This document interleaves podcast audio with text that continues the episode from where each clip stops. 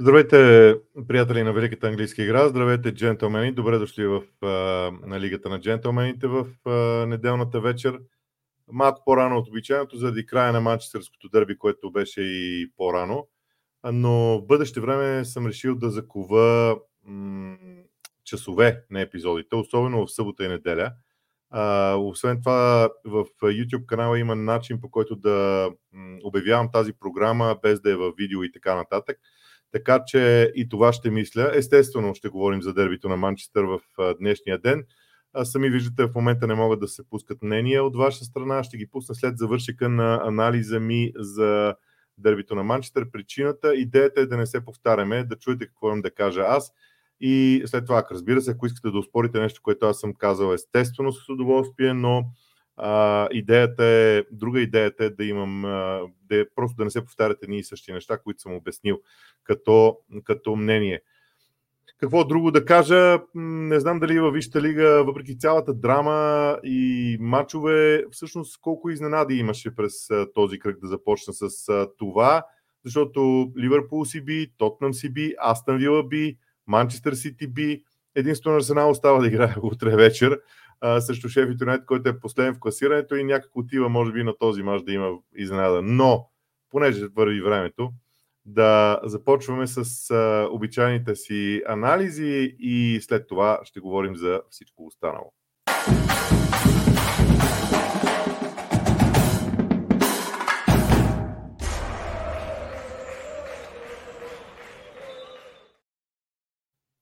Така, много неща трябва да се кажат и могат да се кажат за дербито, което току-що се игра. Аз, между другото, не знам дали камерата ще хване. Ето така изглежда записан листа ми а, около този двубой. Доста неща съм записал. Обикновено много по-малко на брой неща записвам. Затова ще се опитам а, общо ето да ги кажа всичките, макар и малко хронологично. На първо място, ниския блок на Манчестър Юнайтед в защита. Добра идея защо? Първо, защото те имаха успех срещу Ливърпул с абсолютно същия модел на игра.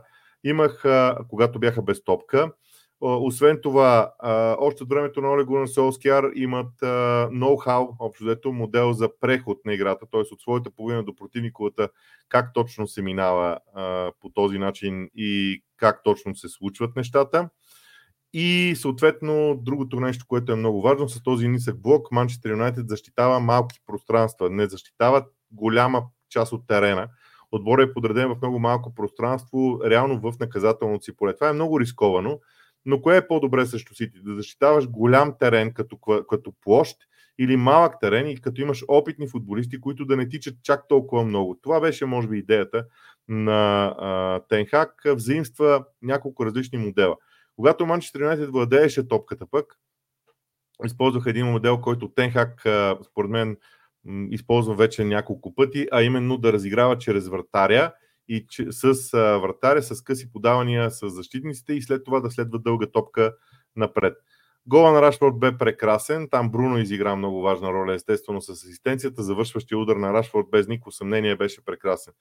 И, тогава, и тук стигаме до няколко много важни въпросителни. Първо, Юнайтед има скорост в прехода, нещо, което е чудесно, само че ако липсва добър избор на момента на подаването, нещата губят, губят смисъл, както се казва. Тоест, като не намериш правилния момент да подадеш, това, че имаш скорост, няма никакво значение. А в останалата част от матча, много голяма част от матча, мога да кажа, този момент на подаването се загуби. Мактомини не го може, той опита, просто не го може да го направи.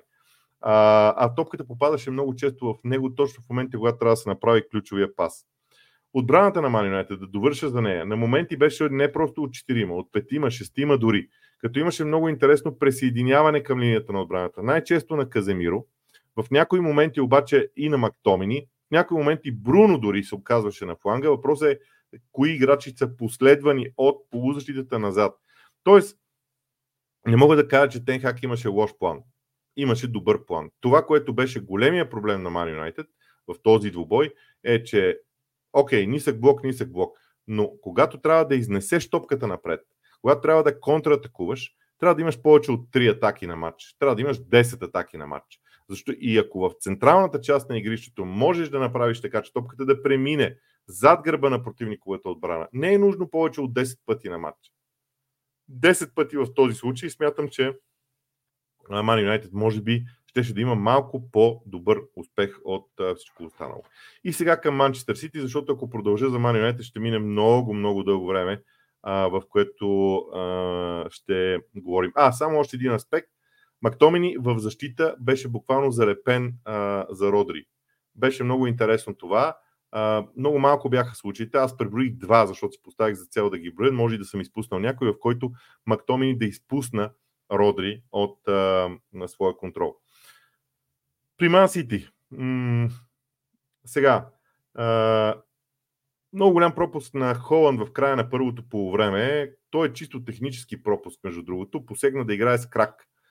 На тази топка се ляга на, на плонш с глава. Може би обаче м- по някакъв начин Холанд имаше.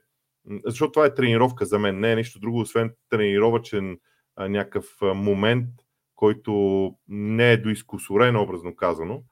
Но нещата не бяха а, такива. Много интересен момент има в 20-та минута. 20-та минута означава 19 и нещо на хронометъра. Бернардо Силва в центъра на терена застана, започна да прави така на съотборниците си, да ги успокои, да успокоят играта. Защо? Защото мансите се бяха полагали в началото по тези двуостри атаки на Ман Юнайтед и се опитваха да играят техния футбол. Напротив, футбола на Манчестър Сити е а, този спокойния, в който те да държат топката, да я разиграват, да я докарат до последната третина, там да рискуват с подаванията и съответно да се справят. Това беше за мен нещо много, много интересно. Но най-големия въпрос за мен около Man City, в, може би да кажем в негативен план, е това, което се случваше в този двубой, след като Man City загуби владението на топката. Двете по времена тотално се различават едно от друго, нямат, хайде да не казвам, че нямат нищо общо, но е много голяма разлика.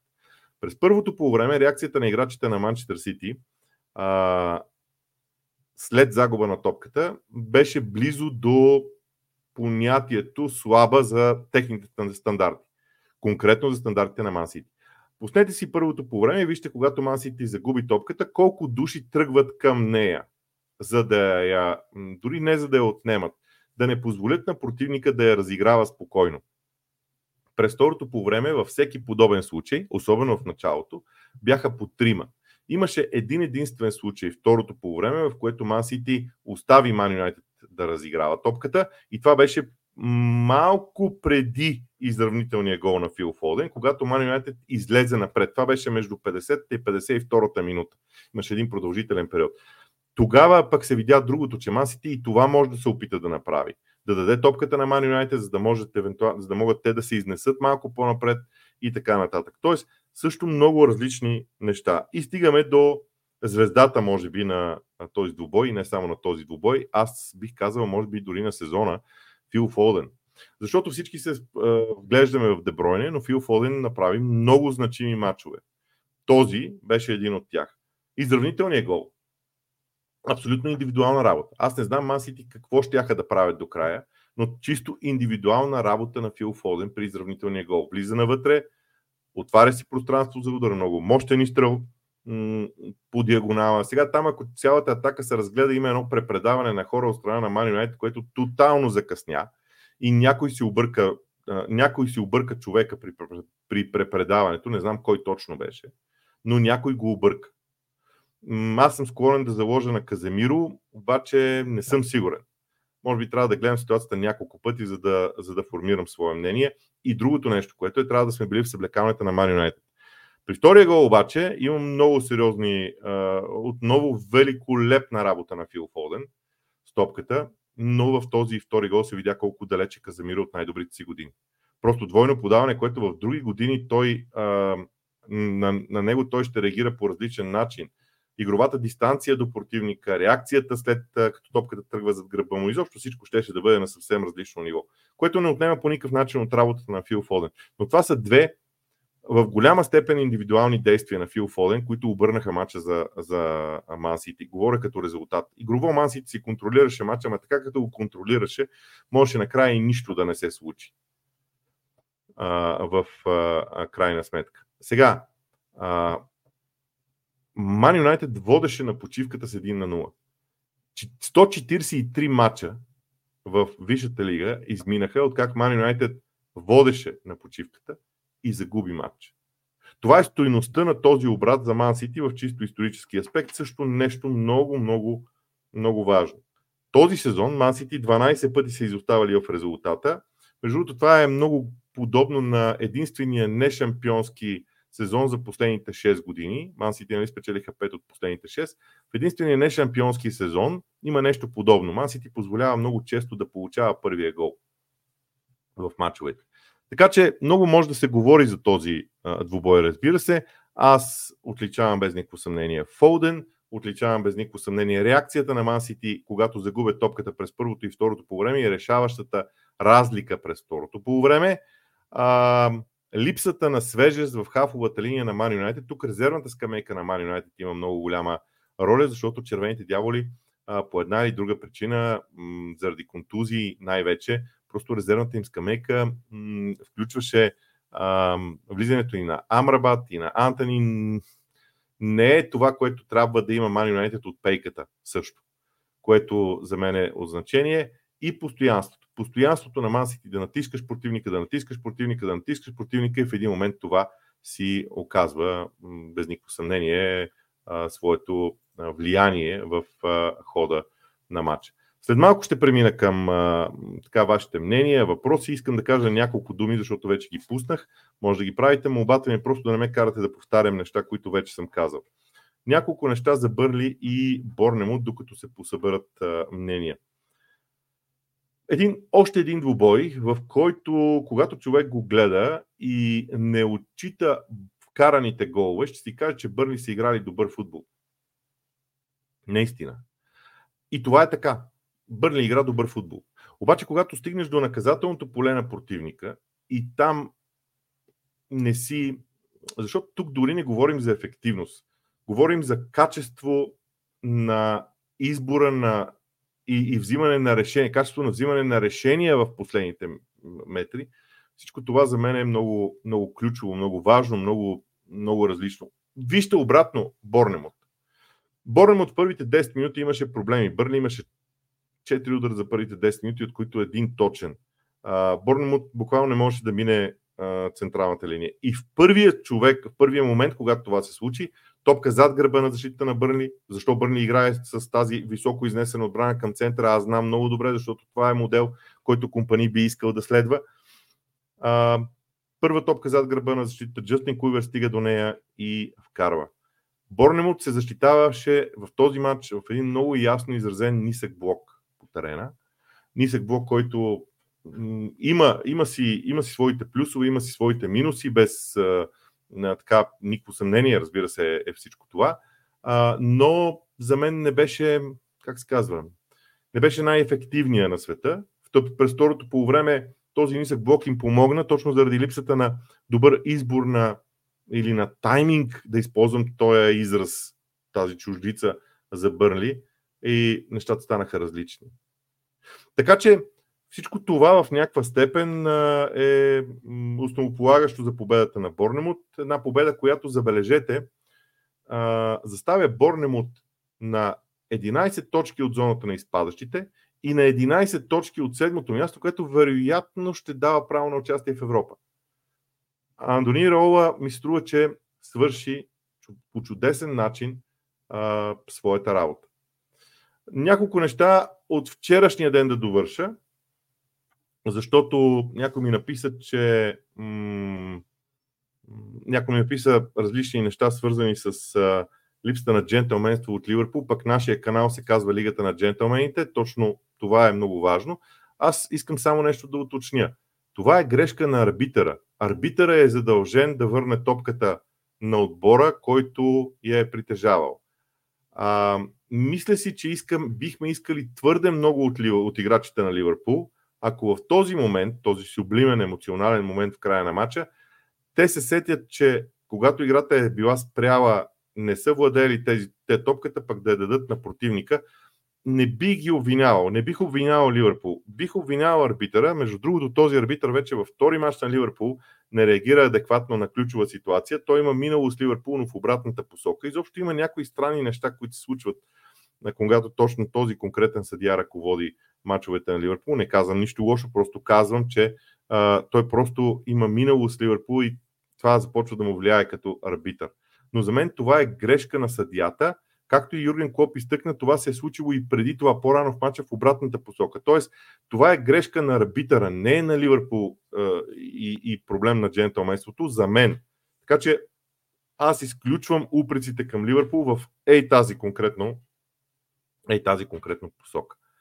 Ам, сега, какво друго имам да кажа? Ми, общо взето е това. А, за всичко останало ще има въпроси. След това във вторник ще подбера още малко теми около този, а, около всичко, което се случва в а, английската игра. Така че сега завършваме с моето експозе а, и само след няколко секунди започвам с отговорите на въпросите.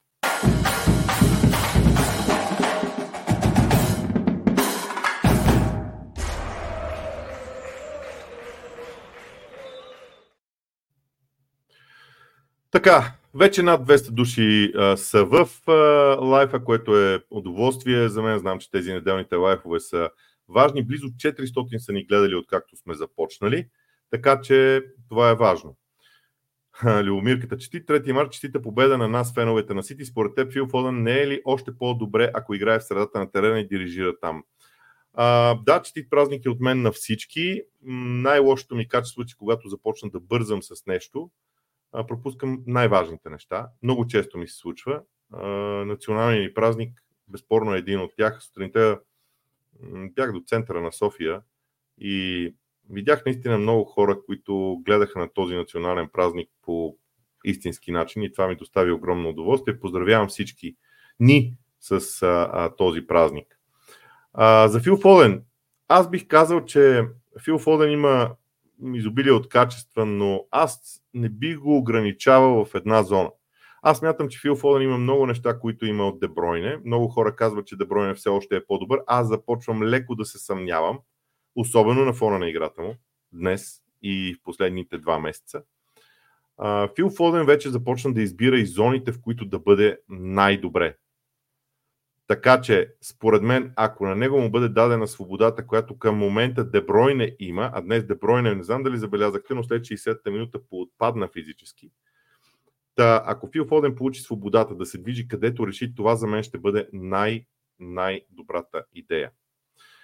Разкажеш от 27.95 здравей. Мани не успяха да ограничат достатъчно движението от дълбочина в полупространствата на Дебройне и Фолден най-вече. Похвално обаче беше играта в защита и преста на Бруно и Рашфорд – да, от тази гледна точка мога да се съглася. Това, което аз смятам, че е най-големия проблем на Юнайтед, защото смятам, че те в защита се справиха с задачите си. За мен най-големият им проблем всъщност беше това, че прехода им в атака, прехода им напред не беше, не беше това, което трябва. Просто подаването зад гърба на защита на Сити, нещо, което очевидно беше поставено в центъра на вниманието на много хора, е на, на центъра на вниманието на, на играта на Man United не беше това, което трябва да бъде за мен. Станислав Стефанов, мислиш ли, че при Сити липсва креативност от фланговете? Широчината се държи от Локър, а вдясно липсва Грилиш. Головете идват предимно от играчи, предпочитащи средните коридори. Чудесно мнение. А, днес обаче Докю трябваше да държи широчината от ляво, имаше и друго обаче. Не знам дали забелязахте позиционирането на играчите на Man United. Хубаво до Кю и Локър трябваше да държат ширината, ама там нямаше играчи на Man United. Играчите на Man United са събрани във втори, трети и четвърти коридор, ако ще делим терена на коридори. И като се съберат там, те оставят външните коридори на спокойствие си. Те не се интересуват от външните коридори. Цялата стратегия на Man United в играта без топка днес бе събрана в това те да защитават възможно по-малко пространство по терена. Има и изследвания за това какво пространство покрива даден отбор в защита. Е, Man United днес си бяха поставили за цел да имат по-малък а, по-малка квадратура, ако искате така го, така го, го приемете. Иван Илиев. А, господин Борисов, кога компани ще разбере, че с тези футболисти този футбол не може да го играе? Дори е на електронна игра, като нямаш нуждите футболисти, сменяш стила на игра. Сега, абсолютно съм съгласен с вас и, не, и казвам едно изключение. Аз вярвам, че Венсан Компани не е идиот. Нали, всички сме наясно, че футболист, който е минал през толкова много а, добри треньори, футболист, който е бил на толкова високо ниво в играта, не е идиот. Освен това, шефовете на Бърли не са идиоти, поне според мен. Тоест, в това действие има някакъв план. Какъв би могъл да бъде плана? Плана за мен е да направиш така, че Бърли да бъде отбор, подобен на Брайтън, който да взима млади играчи, да ги развива, постепенно да ги вкарва в първи отбор и когато те стигнат до едно ниво, да ги продава. Между другото, нещо подобно има и в Челси. То, там е една друга тема обаче. Но, за целта Бърни трябва да играе определен футбол и компани го прави. Това, че те ще изпаднат в чемпионшип, за тях не е проблем. Разберете, не е проблем. Те искат в рамките на 3 сезона или в рамките на 4 сезона да изградят модел. Това е втората година на компани. Той много бързо влезе във Висшата лига. Вероятно не се планираше това влизане във Висшата лига. Така че просто плана му продължава. Така си мисля. Николай Йосифов, Боби 4 март, 4 март, на какво отдава статистиката, че в 10 мача си са допуснали първия гол? Ми, според мен са в 12 са изоставали в резултата. Първия гол е хубаво, но 12 са изоставали в резултата, защото при Сити, може би, това е също много важно като допълнение. Ам, просто аз от първия ден на сезона го казвам. За мен Сити не са достатъчно добри този сезон в сравнение с миналия сезон. А освен това, те са страхотен отбор, изключителен отбор. Аз не виждам нещо ново в играта им. Отборите започнаха да привикват към това. Това, което е проблем на отборите, е да издържат 90 минути срещу Сити. Наката Сарбаков. Можеше ли Антони да е титуляр, за да внесе острота от дясно срещу Аке? Рашфорд от ляво е на върха Мактомини. Ама вижте, Гарначо, се, Гарначо в предишните мачове се справяше чудесно. Какво му бе на Гарначо? Вижте, за мен проблема беше в пасовете към тези хора, а не в самите хора. Всичко е, всичко е друго. Когато имаш пасове зад гърба на защита, тези хора можеха да се справят, така мисля аз.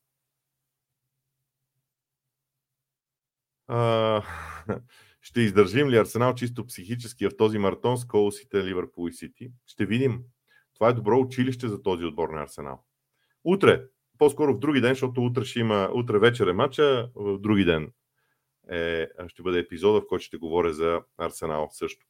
Александър Михайлов. Първо, показва ли стратегията на Ерик Тенхак, че след 100 мача дори самия той не вярва, че може да се надиграва с добри отбори? Второ, в подобен тип мачове кой отбор изразходва повече сили, атакуващия или защитаващия се? Първият въпрос. Да, Тенхак си признава, че не може да постигне стил. Признава си го публично и смятам, че този двубой също показа на шефовете на Man United, че този отбор няма бъдеще с Ерик Тенхак. Има още един много важен проблем. Обаче, дали, дали играчите на Man United, тези играчи, които са в момента, имат бъдеще? Колко от тях имат бъдеще в този клуб? Много важни въпроси. Екзистенци... Екзистенциални въпроси. Онзи ден имаше някаква информация, че Дан Ашвард е пил кафе с пил кафе, образно, срещнал се с а, Грен Потър. Те и двамата са формално без работа. Грен Потър няма нищо общо с никой клуб, така че Дан Ашвард може да пие кафе с когото си иска. Но това е една друга тема. Второто нещо, подобен тип мачове, кой разходва повече сили, атакуващи или защитаващи се отбор, много е относителен този въпрос, защото е трудно да се отговори еднозначно. Много е важно движението на атакуващия отбор. Конкретно в ей този матч, смятам, че повечето физически сили се изразходваха от uh, Man United заради покриването на коридорите. Въпросът ми е как го прави всеки път Пеп Гвардиола? Ми, човека го може. Анелин Ангелов, как виждаш Ман Юнайтед да започне да контролира мачовете си с наличния потенциал и менеджер и не изнезна ли Ерик Тенхак обречен с трима дефанзивни халфа? Ман Сити показват слабости в защита, как вижда как виждал Пеп да ги преодолее? Как виждаш, може би?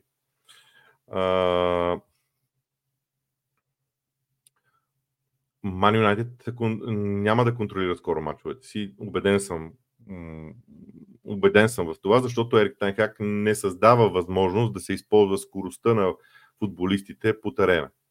Така мисля.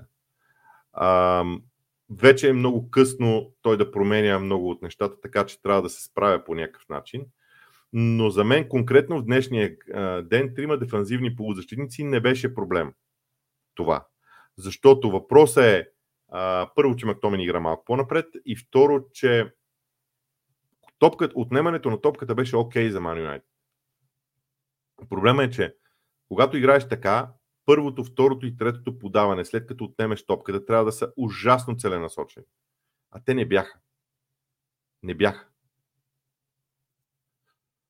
Сам Авардейс би завидял на тероризма на Ерик Тенхак. Добре. Какво се случва с Лестър? Убийте ме, не знам. Според мен се случва това, че един много млад треньор в лицето на Енцо Мареска е поставен пред а, много голяма дилема. Какво да направи? Да продължи да развива игрово отбора си или да си постави за цел да влезе в Висшата лига. Двете неща не е задължително лесно да се случват едновременно. Дори може би едва ли не е невъзможно. Но според мен липса на опит в треньорския щаб. Те ще си извадят изводите и въпросът е кога ще реагират. Не дали ще реагират. Аз съм убеден, че Лестър ще реагира. Въпросът е кога. Тео Коев. Чеси почитания. Поредно гостуване на голям отбор. Юнайтед играе глуха защита. От Тенхак с извинение мирише на страх и още нещо. Между него и Солскияр няма разлика, но Оле беше незаслужено плют. Добре дошъл в клуба ми. Аз винаги съм твърдял, че отношението на феновете на Man United към Оле Гунар Солскияр е абсолютно незаслужено. Но във времето някои неща се разбират. От друга страна, Ерик Тенхак просто няма избор. Когато не си работил достатъчно. Вижте, Ерик Тенхак до февруари месец първата си година работеше за стил. След това реши, че може да се класира, да, че може да стане шампион – спря да търси стила и се провали. Така мисля. Димитър Томов. Нямаше как Man United да бият Сити с тази игра, да се бориш за топ 4 и да играеш така, няма как да очакваш да побеждаваш големите матчове. Не съм до край съгласен. Имаха как да спечелят срещу Сити. Въпросът беше, че пасовете напред, пасовете, т.е. разиграването на топката, когато я владееха, не е достатъчно добро. Ивайло Русев, подходяща ли е схемата 3-5-2 за Почетино и защо реши да изпробва точно срещу Брентфорд? Uh, идеята uh, на, на Челси срещу Брентфорд е да имат повече хора в центъра, защото движението на Айван Тони uh, в мачовете назад към средата на игрището е много интересно. Той избира много точни моменти, когато да се връща назад и в центъра Брентфорд има, стават с повече хора. По този начин Челси има трима души в защита които се грижат за обикновено единствения нападател. Един от тия централни защитници излиза напред с Айван Тони и го гони. Двама опорни халфа на Челси са там. Галахър се връща от предни позиции назад. Крайните, крайните играчи на Челси, фланговите играчи на Челси държат широчината и по този начин Челси компенсира а, средата на игрището. Това е моето обяснение. За мен тази система на игра е реактивна на това, което прави противника.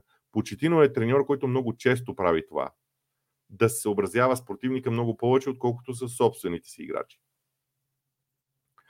Честит празник Боби Асен Милушев. Честит празник Боби. Очаквах накрая Пеп да пробва Алварес на десния фланг, Бернардо на левия, Фолдън в средата, но това май не се случи. Ще ми е интересно да го видя в бъдеще. Така е. Гордила може да пробва много неща, както си иска и по, какъв, по какъвто начин дет си вика си иска, но аз вярвам, че той може да и може и прави различни неща. Атанас Тодоров, очаквах днес да бъдат разгромени Ман Юнайтед и то можеше да се случи, но две ключови ситуации искам да коментираш. Нарушението срещу Рашфорд преди изравнителния гол и дуспата, която щеше да бъде свирена, ако беше в другото наказателно поле, очевидно. Сега, Поставяте ме в изключително тежко положение да коментирам съдийски отсъждания а, и да насочвам разговорите в друга посока. Ще ви кажа следното. Не, ще ви цитирам мнението на Девид Ди, на... Да, хайде да не е конкретен човек. Аз ще кажа какво мисля. За мен дърпането срещу Маркъс Рашфорд го имаше преди изравнителния гол. Но Маркъс Рашфорд сам падна. Маркъс Рашфорд искаше да падне на тревата. И вярвам, че това е накарало арбитъра да не отсъди нарушение. Колкото до дуспата, склонен съм да мисля, че дуспата, че онова положение е много спорно. За мен е много спорно. Имаме двама играчи, в случая един е вратар, но имаме двама играчи, които се приближават буквално в един и същ момент към топката. В моите очи стори ми се, че вратаря играе, докосва топката. Дори да е докоснал, пак може да има дуспа, между другото. Това не е аргумент. А, но някак вероятно арбитър е решил, че тази ситуация е игрова. Аз не смятам, че щеше да има дуспа, ако беше в другото наказателно поле, например. Убеден съм в това. Но това е моето мнение за ситуацията. Истината е, че и двете ситуации са абсолютно субективни и арбитъра може да ги прецени. Ако обаче да дадеш нарушението срещу Рашфорд, трябва да дигнеш картон. И тогава, може би, пък за картон ще е леко това нарушение. Но това са само оправдание за съдите. Аз съм се отказал вече да го правя. Въпрос на гледна точка. За мен субективни ситуации. Георги Карайванов. Здравей, Боби, честит празник на вас и всички българи. Какво мислиш за Гакпо? Според мен много слаба игра от към взимане на решение, реализирането им, дали изобщо ще има място в неделя срещу Сити. Много ми е рано да мисля за матча Ливърпул Сити. Първо. Второ, смятам, че Гакпо преминава през това, през което много играчи са преминали. Отиваш в отборите и използват на много различни позиции. Трябва да свикнеш. Има време. Гакпо е добър футболист. Дори би казал много добър футболист.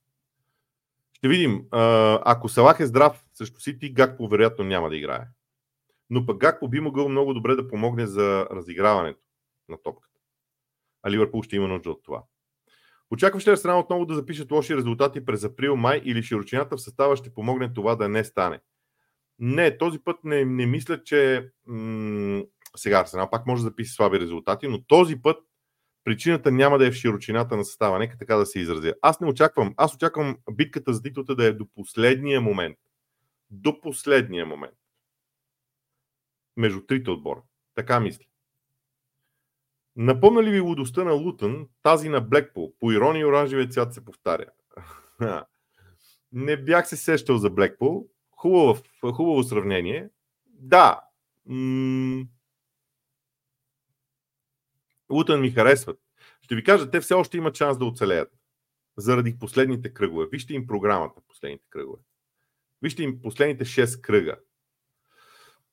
Четит 3 март. Мислиш ли, че ако Рашпорт беше вкарал за 0 на 2, матча свършваше? Нито един матч срещу Сити няма да свърши. Не може да свърши преди да е свършил. Но втория гол за Man United беше ключов. Ключов. Ще ще даде много самочувствие защо Рашфорд, когато получи топката, сякаш го хваща паниката, неуверен ми се струва, няма ги тези резки спринтове, дрибали и тази скорост. Какво мислиш по тази тема? Не говоря само за днес, за всеки негов матч.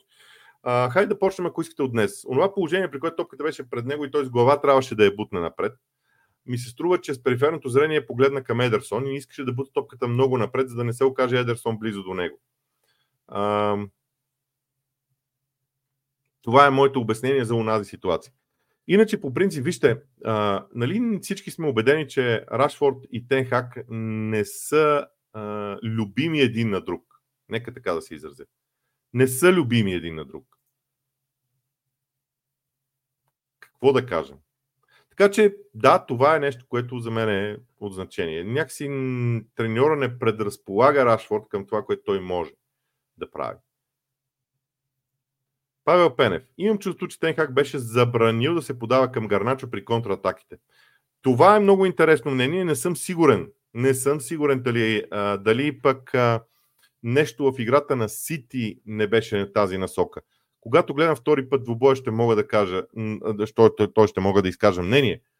Но сте прав, че Гарначо беше леко изолиран. Но не знам дали това се дължеше на, на Man United. Две ситуации, които са за фал, според мен се подминават и веднага след това падат голове. По-скоро смятам, че е стечение на обстоятелствата, отколкото нещо друго.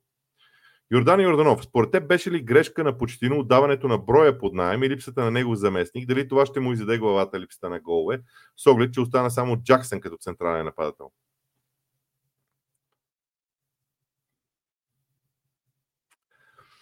Сега, това е интересно, защото ние не знаем какво се случва с облекаването.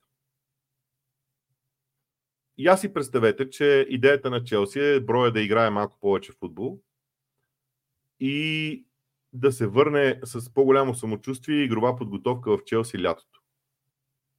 Може да е това. Не смятам, че. Аз първо не смятам, че почти ще бъде уволнен.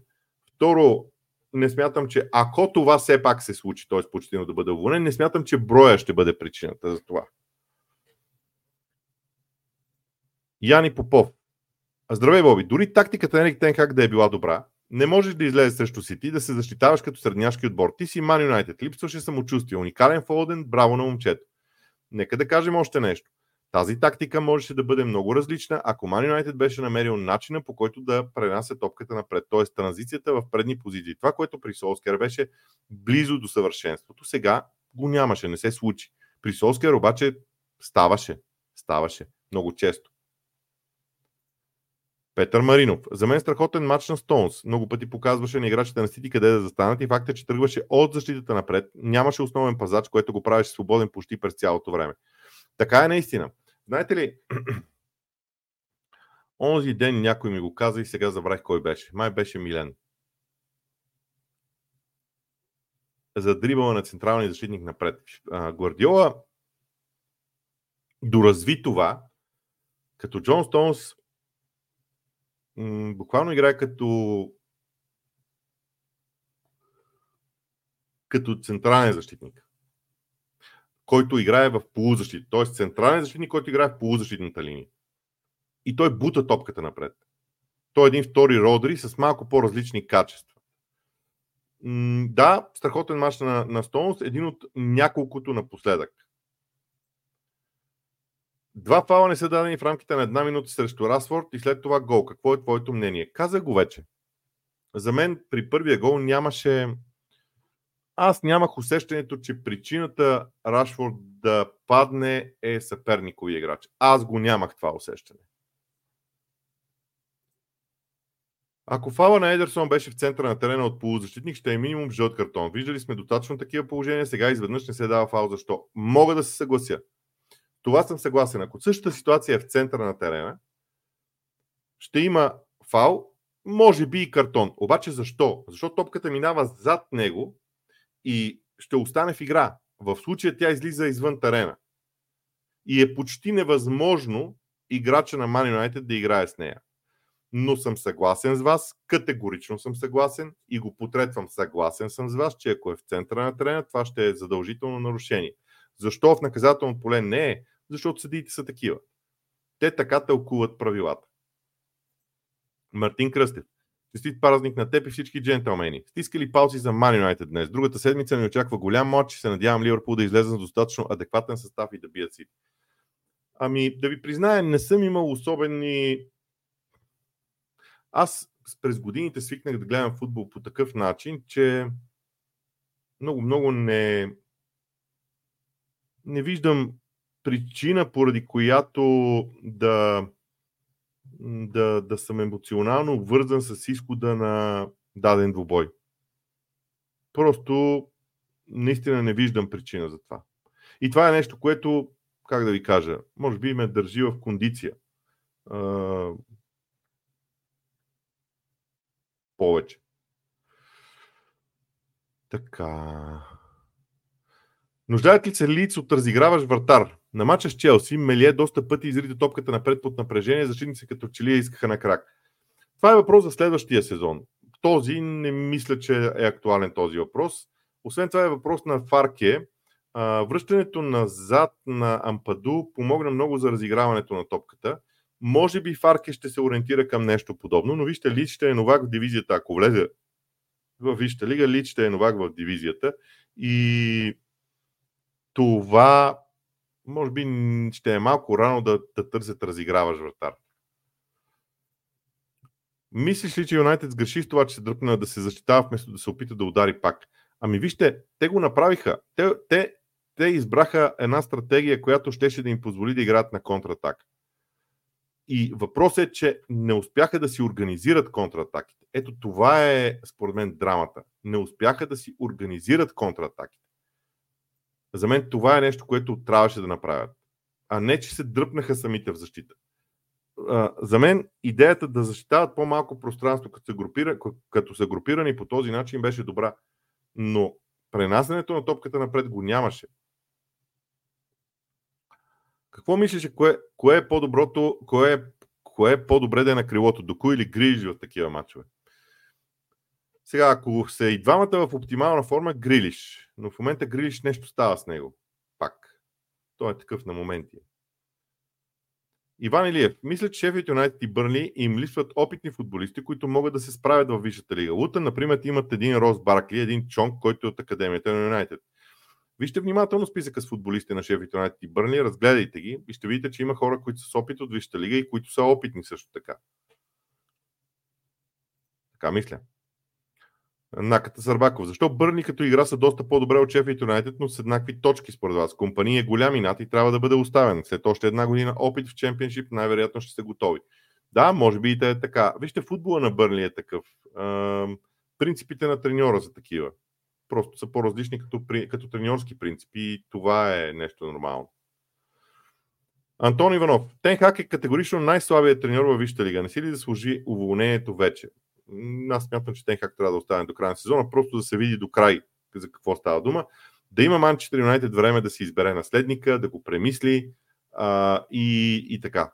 А не да. Защото а, мисля, че на всички, а често казвам дори и на мен, ми умръзна с тия промени на треньорите в Man United, които не са дългосрочни.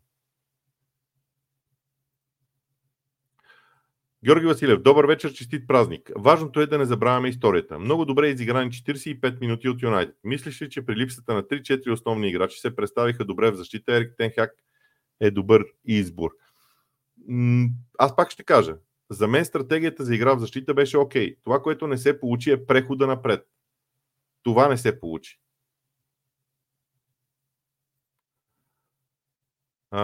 Райс, Мейно, Джуд, Фолдън, Сака, Кейн и прочее. Гарет Саутгейт трябва да бъде публично линчуван с английски хот-дог, ако Англия не спечели Европейското първенство.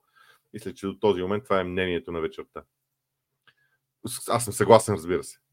Липсата на Мартинес и Люк Шоу си личи твърде много за жалост. Няма как с ляв бек Линделев да не се пропука неговата зона. Въпреки не лошия мач на Каземиро, ще е нужно негов заместник до Мейно. А, аз мисля, че наистина а, има, има някои неща, които се виждат в състава на Юнайтед. Казимиро беше пожарен вариант и свърши не лоша работа за Ман но той никога не е бил дългосрочен вариант. А, Димитър Ейч, този точкогонец Тенхак трябва да си замине лятото. Въпросът ми е, каква по-различна стратегия видя ти днес от Тенхак в сравнение с останалите му двубоя, ако въобще имаше такава? Вижте, аз в началото на, матча, в началото на този епизод в експозето си казах всичко за Ман. Чуйте го там, за да не се повтарям. Даниел Белберо. Честит празник, Боби. Каква според теб е основната причина за непостоянната форма на Брайтън? Контузии, тактика, липса на качествен централен нападател. Ам, сега, при Брайтън моето мнение накратко е следното. Когато изискваш от, а, от отбора си определени неща, които той не може да направи, трябва да знаеш, че трябва да има някакъв баланс. Не можеш да искаш всичко. Ако искаш твърде много, няма да получиш абсолютно нищо. Ако искаш малко, може да получиш нещо все пак. За мен в Брайтън се опитват да направят страшно много неща на терена, все интересни, обаче не става толкова лесно с тия играчи и всъщност те попадат в водовъртежа на, на плаващите пясъци. Каквото и да правят в един момент става грешно, защото се объркват от толкова много нови, различни, интелигентни, вълнуващи дори би ги нарекал неща, но все пак. Не знам, така ми се струва всичко това. Много ми идва. На мен поне. Атанас Георгиев, ако Сити спечелят поредна титла, ще прекръстваме ли лигата на Ман Сити лига? Изключителна доминация, Юнайтед са аут от Чемпионската лига. Не. Не, не бих казал това. Просто ще се. Аз лично бих се възхитил на този отбор на Сити. Какво да кажа? Това бих казал аз. А, Мартин Близнашки. Аз нямам претензии към головете на Сити. Но когато всяка една ситуация, която изглежда 50 на 50, отива в едната посока, това е далеч по-дразнещо, отколкото една голяма грешка на съдиите. Окей, ако смятате така, окей. Понеже имаше предположение, че Ерик Тенхак в Ливърпул, предлагам тогава да направим една среща в Ада и понеже той отдавна ще е замръзнал, може да покараме кънки всички заедно. Добре. А, Валентин, мнение. Според мен няма смисъл да си губите времето с тези таблици преди прогнозите за картони корнери. Има много сайтове с такава статистика, всеки може да си провери да ви е по-лесно просто. Добре. Свилен Велков. Добър вечер. Бих казал приличен матч за Юнайтед. Все още има шанс за топ 4, просто прекалено късно заиграха. А и нека да бъдем честни. Сити просто е най-добрият отбор в света в момента и ще стане шампион. Добре. А, Даниел Хавсалиев. Не смяташ ли, че е време ръководството на Челси да назначи треньор от световна класа? Смятам, че Тухил трябва да бъде върнат начало на отбора. Това е единствения начин, по който Челси отново ще е на върха. Челси беше шампион с Тухел или? Ще отговорим за върха. Може би аз нещо не съм пропуснал. А, не знам, може. Добре. Щом смята, че Тухел ще върне Челси на върха. Добре, възможно е. Данио Петков. Защо през първото по време си се опитаха да пропият през Дало, а не беше атакуван Линдеров? През второто по време Пеп активира десния фланг на Ман Сити, което доведе до смяната на Еванс. А, аз мятам, че смяната на Еванс дойде заради умора, не заради нещо друго, чиста умора. Той беше започнал да закъснява с движението си. А, колкото до другото, колкото до другото, а, Сити искаха просто до Кю да е, да е така по-активен. Не знам. А, не мога да кажа. За мен Ман Юнайтед изигра добро първо по време. Сити беше леко респектиран от гола. Може би им отне време, за да се върнат в нормалния си ритъм. Това също е, е така. Наката Сарбаков. Гвардиола лека по лека ще дава все повече свобода на Фолдън и той ще отмести Дебройне от основната роля в отбора. На мен доста ми прилича на Давид Силва. Може. А, между другото, нищо чудно в Сити да продадат Дебройне в Саудитска Аравия лятото. Това е абсолютно възможно. Колкото до Фил Фоден, аз ще кажа друго обаче. А не смятате ли, че Фил Фоден си взима тази свобода за себе си? Той си я взима с играта си. Дамян Танасов. Не смяташ ли, че Арсенал трябва да бъде считан за по-голям конкурент на Сити от Ливърпул с оглед на многото контузени при Клоп? Вижда се, че играчите му от академията издъхват. Да, да, ма ти играчи на Ливърпул ще се върнат. Една много голяма част от тях ще се върнат. Аз не, не, аз не мога да отлича не мога да отлича тези три отбора. За мен са еднакво силни. Разликата в точките в момента е минимална, е въпрос на гледна точка, е въпрос на случайност дори на моменти, е така че не мога да, да, не мога да направя разлика между тези три отбора. Николай Йосифов, втори въпрос. Този мач не доказа ли, че Тенхак не е човека за Юнайтед? Челси с Поч изглеждаше доста по-културно на Етихат. Мен лично ми беше жал за феновете им в края. С това съм съгласен. Този мач показва много неща за Ерик Тенхак. А, но вижте, не за Ерик Тенхак, а за работата на Ерик, на Ерик Тенхак, защото той година и половина не свърши достатъчно. Това е, може би, проблема. Мартин Кръст е втори въпрос. Маневете ще се класират ли за лигата на конференцията или няма да играят в Европа до година? Чакайте, хора, много рано, чакайте малко, много е рано още за такива неща. Има цял, има първо сезона да свърши. Нека първо сезона да свърши, тогава ще говорим за, за всичко останало в а, случая. А, така, Мнение. Целта на Юнайтед беше да изкласкат Сити на фланговете и да попречат на разиграването в центъра. На самия фланг имаше по двама футболисти на Юнайтед особено през първото по време Сити главно центрираха съгласен категорично. С това те оставиха франко, фланговете свободни, за да може топката да отиде там и тогава спираха Сити. Наистина смятам, че модела не беше никак лош. Втори въпрос за Йордан Йорданов. Освен Шефият и Бърни, не мисля, че има отбор, който заслужава да отпадне този сезон. Лутън са отбор с голяма харизма и тази публика заслужава да е във Висшата лига. Да, да, ама ще има един отпаднал. Трети. Това е. Йордан Пешев, честит празник. Въпрос едно. От доста време сам си мисля, че състава на Манионет не е достатъчно класен и трябва сериозна чистка. Смяташ ли, че тези играчи могат доста повече на фона на шампионския Лестър? Не обичам да сравнявам отбори от различни времена. Доста години минаха от титлата на Лестър. Така че не знам. За мен трябва да се сменят доста футболисти на Man United. Със сигурност. Васил Цветков, мислиш ли, че Фолден се превръща в новия спасител на Сити, когато нещата не вървят? Това, което преди беше Гюндоган. Може би. Може би. Възможно е. И да е така. Станислав Цанков. 27 на 2 е срамна статистика за Юнайтед, независимо също кого играят. Последният им удар беше преди 30-та минута. Човек да не е на място на Саутгейт да решава кои футболисти ще са титуляри за Англия. Окей, okay, ама да ви призная, заплата на Саутгейт е една доста добра заплата. Отговорността му е страхотна. Той има отбор, с който може да стане шампион и да остане в историята. Илян Папанчев. Ерик Тенхак е пътник, днес се потвърди, а сега на къде? Да му мислят в Ман Юнайтед. Греем Потър е очевидния, очевидната вероятност за сега. Атанас Георгиев за следващия треньор, не знам хора. Не знам. Просто не знам. Димитър Рейч, втори въпрос. Виждал ли си някога от създаването на Висшата лига по-бездушен и по-безидеен отбор на Манчестър Юнайтед? Фен съм им от над 30 години и не си спомням подобно нещо. Днес не им липсваше душа, не им липсваше хъс. Смятам, че днес много неща направих както трябва. Конкретно днес. Имало и други матчове, в които съм бих бил съгласен. Телко е втори въпрос. Проблема на Поч не е ли, че работи повече върху тактиката, а по-малко върху психиката на играчите. Последните изглеждат страшно лабилни, които се поддават на напрежение и забравят тактиката. Аз мога да отговоря на този въпрос само ако съм бил на тренировъчната база на Челси и знам със сигурност кой за какво работи. Не мога да кажа, не мога да бъда категоричен. Не съм такъв човек. Смятам, че отбора на Man United беше ощетен като имена в стартовата 11-торка, освен Хойланд. Линдров все едно не игра, халфовете не изостраха атаката, добра тактика в защита, но при контра бездейност. Георги Василев, Каземирово и не помня кой от Пул изгониха за нарушение след като играят с топката. Малко странно съдейство. Как мислиш? Винаги тълкованието ще бъде различно. Интересен кръг успех на Арсенал. Това, което искам да подчертая, винаги тълкованието ще бъде различно. Ма хора, аз това ви го говоря 3 години или там 4 години, как въведоха VR.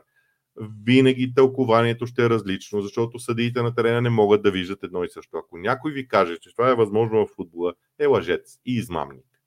Не може да бъдат уеднаквени решенията. Съдиите виждат различни неща и няма как да стане. Това съм абсолютно съгласен, което сте написал за тълкованието. Мисля, че Лигата на джентълмените с основна тема матча между Сити и Юнайтед не трябва да съвпада с студиото по Диема Спорт 2 след матча. Добре. Йордан Пешев, като фен на Юнайтед ме е яд да гледам клуба в това състояние. Какво мислиш относно новата структура на заплати и трансферни суми, които ще се дават при Радклиф? Твърда заплата плюс бонус на представянето. Ако това е сигурна информация, м- има своите рискове и в, един, и в едното, и в другото. Наистина, има много рискове в едната и в другата посока. Защото а, тези бонуси могат да направят доста футболисти егоисти. Така че много е важно да се прецизират бонусите. Мартин Кръстев, правилно върна модела с въпросите да се задават след като почне Wi-Fi и на петата минута. Така е 100 пъти по-добре. Окей. Okay. Мислиш ли, че би паснал Прайм Алекси Санчес, сегашния отбор на Арсенал? Това е абсолютно безмислено да го дискутирам. Аз не обичам такъв тип въпроси. Те са невъзможни за доказване. Наско Тренев. Бирмигам Саутхемптън 3 на 4. Най-резултатният матч в Чемпионшип вчера. Успя ли да гледаш репортаж от среща и занадалите резултата? Поздрави. Обикновено гледам репортажи от мачовете в Чемпионшип в понеделник по някое време. Просто събота и неделя не ми стига, не ми стига времето. Да, един пример, когато съдите са отщетили Манчестър Сити във Висшата лига, благодаря предварително. Дайте ми, мисля, че има достатъчно такива примери. Не навлизам в тази тематика и не искам този канал да се превръща в тая простотия на тема съдийство, която властва в мисленето на хората. Искам да запазя хората, които са в този канал, искам да ги запазя от тази пошлост, за да не използвам друга дума в отношението с към съдиите. Дамиян Танасов, кой отбор в Англия се управлява най-правилно според теб? Не говоря само за футболисти, но и финансиране на бази, процеси на финансиране на стадиони и така нататък. Много са клубовете, които се, които се управляват правилно. Като започнем от Брайтън, минем през а, двата отбора от Северен Лондон в момента. А, много са клубовете. Ман Сити се управлява също добре, макар че там има други особености. А, говоря само за управлението, не говоря за парите, които се генерират. Говоря за управлението. Атанас Георгиев. Виждаме, че единственият начин да победиш Сити е като се надиграеш с тях. А, да, да бягаш повече, да дадеш повече душа. Юнайтед излязоха бездушни и страхливи. Който трябва би върнал този биткаджийски дух, не знам. Ще видим.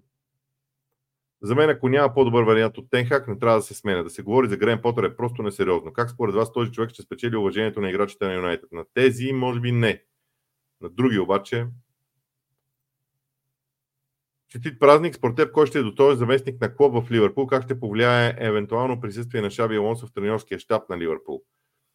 Не знам, за мен, за мен Чаби Алонсо все повече и повече се приближава до това да бъде тренер на Ливърпул. От всички информации, които събирам и гледам, някакси се просмуква това в, така, в перспектива като цяло. Унана е скандално недоразумение. Защото днес Унана, Унана игра днес добре, между другото. През 2009 питат Фъргюсън дали Сити могат да влезнат в дербито като фаворит. Той казва не и през живота ми, сега е всеки път. Добре.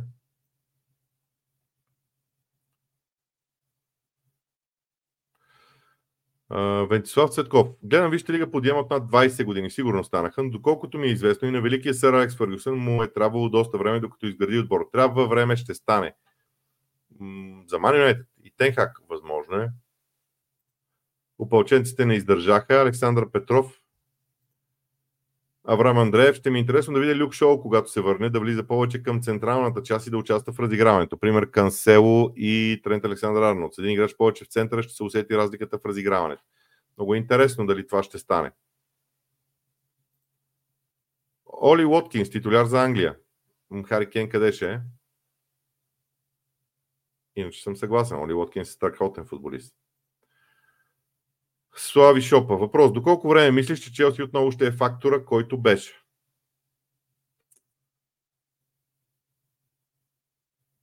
Зависи за коя ера говорите. Аз смятам, че този въпрос е по същия начин невъзможен, както е невъзможен въпроса с това Ман Юнайтед да се върне и да бъде онова, което беше при Сър Алекс Фъргюсен. Времената са други. Времената се сменят. Нищо на този свят не е вечно прибавям аз, обикновено шегувайки се, освен любовта ми към жена ми. Всичко друго се сменя. Така че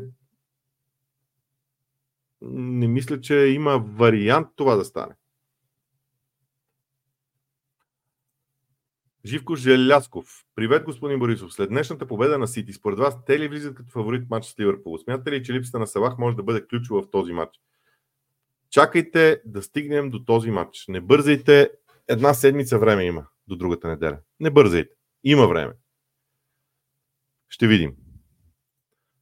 Сака ще наказва на европейското. Кой знае? Кой знае? Може. А, може и да не е така. Ще видим а, в крайна сметка какво ще се случи и на европейското, че там пък Гарет Саутгейт ще ни забавлява с а, начина по който ръководи а, отбора си. Ами, горе-долу това е всичко, което бяхме подготвили за и бях подготвил за днешния ден. А, въпросите също поприключиха. Така, всъщност има още. Да довърша. Един час ще спазя времето. Димитър Димитров. Мисля, че вече най-накрая ръководството, футболисти и фенове трябва да приемат реалността. Може би трябва да откраднат нещичко от Арсенал. Говорите за Man United, вероятно аз мятам, че трябва да има търпение в Man United и търпение и нормалност. Нормалност. А, репликата, ма ние сме Man United е много вредна. Никой не е по-голям от тази велика игра. За мен. И за това никой не може да се поставя над принципите, които са необходими за развитието на даден отбор в тази велика игра. И именно оттам ще дойде разлика. Ако дойде. Или когато дойде в един момент. Така ми се струва. Това е важно. Изненада ли състава на Сити в защита? Не. Изненадаха ме първото по време в играта без топка в предни позиции. Много лесно предаваха владението. Много лесно предаваха владението. на мен лично ми се стори твърде твърде аристократично, да го нарека така. Добре, до тук с а, днешния ден. Надявам се да ви е било интересно. Харесайте канала, харесайте клипа. Важно е всичко това за успеха на, а, на всичко това, което правим. Надявам се да имате хубава седмица и друга седмица пак да бъдем заедно. Следващия епизод ще бъде във вторник. А, до тогава може би да пусна нещо друго в YouTube. Мисля си за нещо, ще видим дали ще стане от мен. Довиждане, приятна вечер!